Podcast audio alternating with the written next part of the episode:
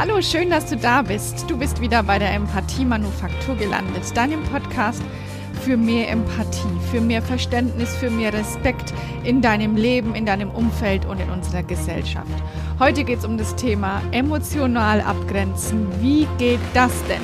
Fühlst du dich manchmal überfordert mit all dem Leid, mit all den Emotionen, die um dich herum herrschen? Dann ist die Folge genau richtig für dich. Also es geht heute darum, sich emotional abzugrenzen und wie denn das funktioniert.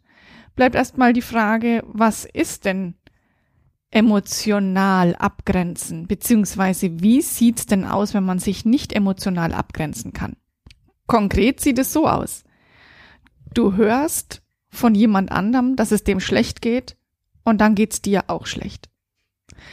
Du machst die Nachrichten an und schaust dir an, was in der Welt passiert und es geht dir schlecht.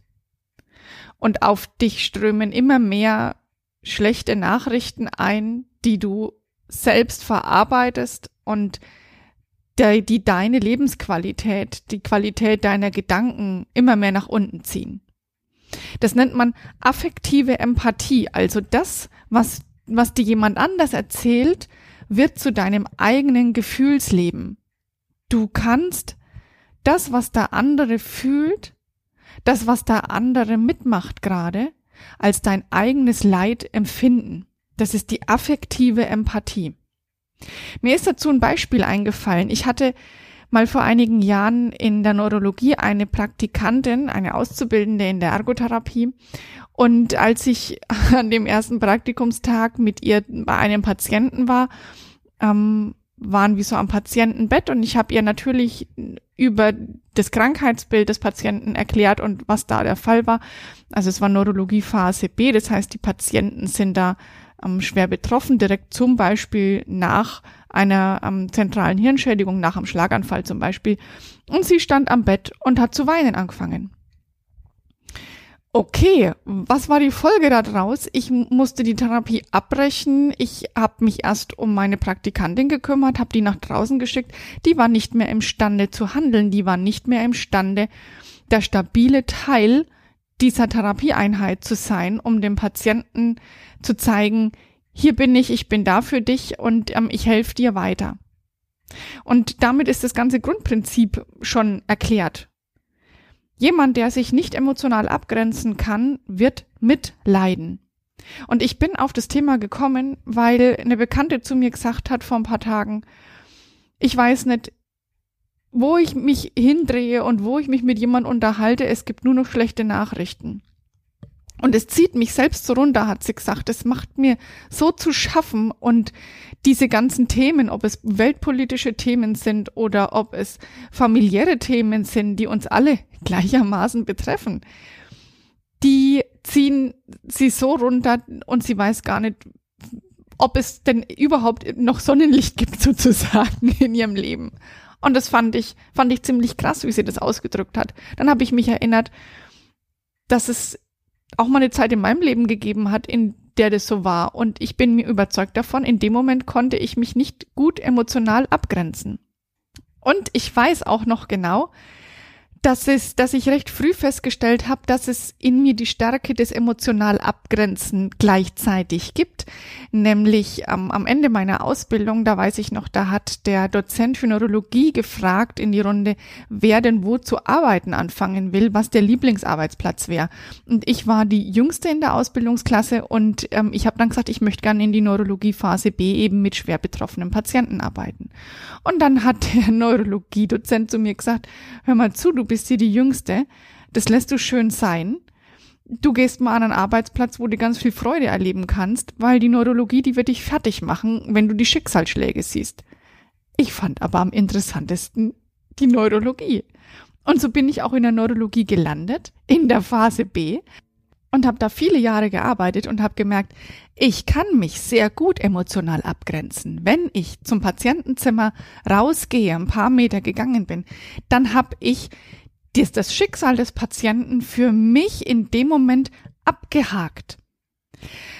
Ja, wenn du jetzt nicht im Krankenhaus arbeitest, wo könnte eine affektive Empathie dir Schwierigkeiten machen. Nun zum Beispiel, wenn dir ein Kollege oder eine Kollegin von ihrem von ihren Schwierigkeiten von zu Hause erzählt oder von ähm, Stress eben am Arbeitsplatz, wenn du das ganz nah an dich ranlässt, wenn dich das runterzieht, wenn du jemand bist, der zum Beispiel die Wut, den Ärger, den der Chef an den Mitarbeitern auslässt, auf dich selbst bezieht, beziehst und wenn du das zu deinem Ärger machst, dann bist du affektiv instabil, du kannst dich emotional nicht gut abgrenzen.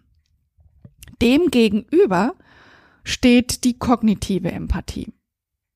Und die kognitive Empathie, das ist einfach ein rationales Verstehen. Du kannst dich in die Lage des anderen hineinversetzen und weißt genau, das ist seins. Das ist rationales Denken und das wird vom Großhirn gesteuert. Also du kannst das Leid des anderen bei ihm lassen und gleichzeitig für ihn da sein. Du weißt, es sind nicht deine eigenen Emotionen, es sind die Emotionen deines Gegenübers oder der Gruppe, der du gerade gegenüber stehst und nicht deine. Du weißt, du bist stabil. Und die affektive Empathie, also die, die ähm, das emotional sich nicht abgrenzen können. Das gibt's nicht nur in Bezug auf Traurigkeit, auf Trauer, sondern eben auch in Bezug auf Wut, auf Verachtung oder Ekel. Und das wird vom limbischen System gesteuert. Das habe ich auch schon ein paar Mal erwähnt. Das ist der Sitz unserer Emotionen. Und wenn du dann eben merkst, du kannst dich jetzt gerade da emotional überhaupt nicht abgrenzen, du bist in dem Leid des anderen ähm, verhaftet, du, du verfängst dich da drin, dann übernimmt das limbische System sozusagen die Regierung in deinem Gehirn. Die Gefühle, deine Emotionen steuern dein Handeln. Und zwar in der Form, dass sie dich unbeweglich machen. Ja, wenn du dich an das Beispiel erinnerst, eingangs von der Praktikantin, die dann eben nimmer fähig war, zu handeln, deine Emotionen übernehmen die, die Steuerung und steuern dich. Und sie machen dich lahm. Die setzen dich sozusagen neben dich.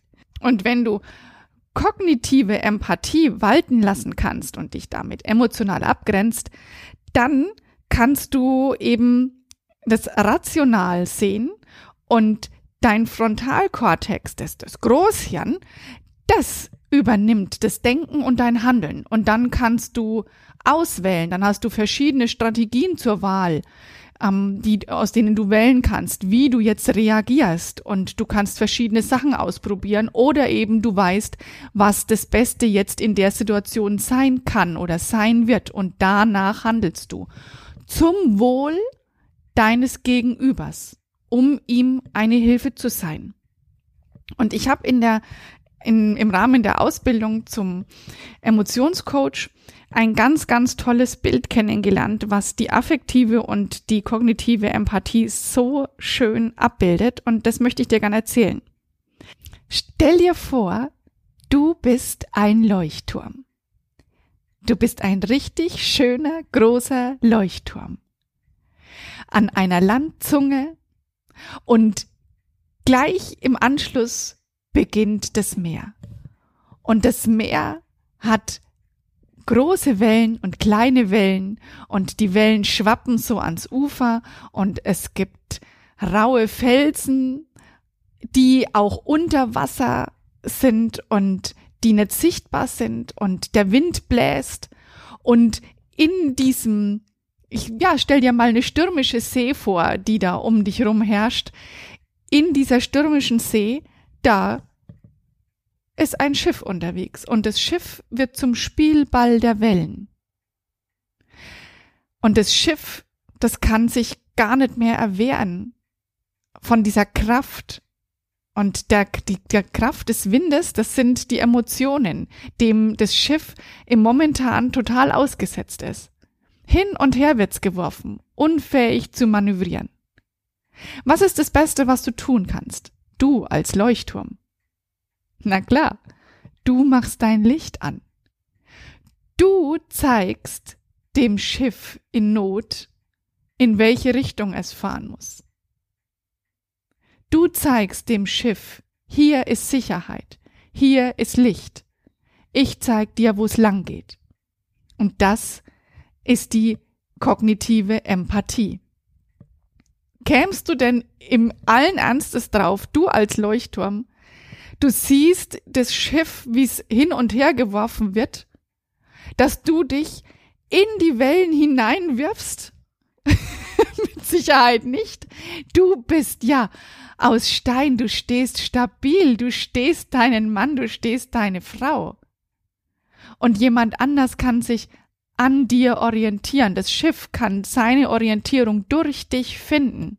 Und ich finde, das ist so ein schönes Bild, um die affektive Empathie und die kognitive Empathie zu verdeutlichen. Und wenn du dir dieses Bild für heute mitnimmst und darüber hinaus vielleicht auch, um dir manchmal in so einem Moment, wenn du merkst, jetzt wirst du übermannt von einer Emotion, zu gucken, ist es meine Emotion oder ist es die Emotion des anderen?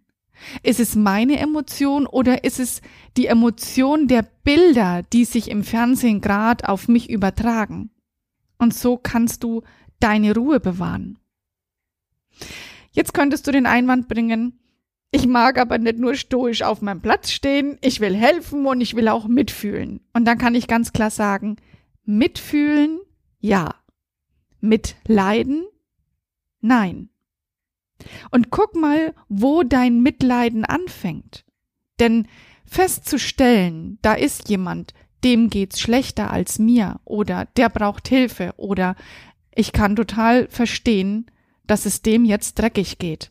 Das ist das eine. Den eigenen Alltag oder die, die, die, die täglichen Gespräche, die man führt, immer nur noch darauf zurückzuführen, auf dieses Leid des anderen, das ist Mitleiden. Und da sage ich ganz klar Nein. Du kannst dich abgrenzen mit kognitiver Empathie. Und das ist ein wichtiges Werkzeug, wenn du auch mit anderen diskutieren möchtest, mit anderen Menschen, die eine andere Meinung haben. Insofern könntest du diese Folge jetzt auch als Fortsetzung sehen der letzten Folge, wo es ums Streiten ging. Wenn der andere in seiner Wut ist und sich heiß redet und, und immer lauter wird, dann kannst du ganz bewusst gucken, ähm, hier, ich bin der Leuchtturm. Es ist nicht meine Wut, es ist nicht meine Emotion. Ich bleibe hier stehen, und zwar ruhig. Und wenn der andere fertig ist mit seiner Emotion, dann schalte ich mein Licht an. und ja, wenn dir das nicht gelingt, dann gibt es eine Blockade zwischen eben dem Kortex, dem Großhirn und dem limbischen System. Immer wenn du merkst, du kannst, du würdest gern anders handeln, aber deine Emotionen, die übernehmen dein Handeln und die sind viel schneller als du. Immer dann ist eine Blockade zwischen deinem Großhirn, dem rationalen Denken und damit der kognitiven Empathie und deinem limbischen System, deinen Emotionen, dem Sitz deiner Emotionen ähm, und damit bestimmen dann die Emotionen dein Handeln. Und genau das ist der Punkt, was ich im emotionalen Coaching mit dir machen kann, wenn du merkst, ich habe, du hast da eine eine Blockade, dann kann man die mit Emotionscoaching gerne lösen. Du weißt, du kannst dir recht schnell bei mir einen Termin selber buchen mit zwei Klicks über Calendly in meiner Webseite. Und ähm, ja, freue ich mich, wenn wir uns treffen, wenn ich dir da weiterhelfen kann. Denn ich denke, es ist immer besser, den Mut aufzubringen, was anzugucken, durchzugehen, weil der Weg nach draußen geht immer nur durch die Tür. Du musst immer noch einmal durch. Aber ich weiß, dass Emotionscoaching neurowissenschaftlich basiert ist und nachweislich wirkt. also Studienlage eindeutig, dass ich sagen kann, die Qualität deines Lebens wird sich definitiv verbessern. Und du kannst auch gerne gucken, wie du dann so einen ausgeglichenen Wechsel zwischen den, dem Annehmen deiner eigenen Gefühle und der kognitiven Empathie, also ähm, dich abzugrenzen von den Emotionen des anderen, ähm, wie du das gut hinbekommst. Immer mal so, ja, ich bin wieder bei meiner Wippe, hin und her zu wippen. Das ist meine Emotion und das ist die Emotion des anderen. Hier geht's mir gut, hier geht's mir nicht gut. Und genau dieses Hin und Her wippen, das gibt dir Stabilität. Das ist dein Training dafür, sich emotional abgrenzen zu können und nicht mit allem und jedem mitleiden zu müssen. Ja, das war die Folge emotional abgrenzen. So geht's. Ich freue mich, wenn ich dir ein paar nützliche Gedanken und Tipps mit in deinen Tag geben kann. Und ich danke dir von Herzen, wenn du diese Folge teilst, wenn du Freunden und Bekannten von dem Podcast erzählst.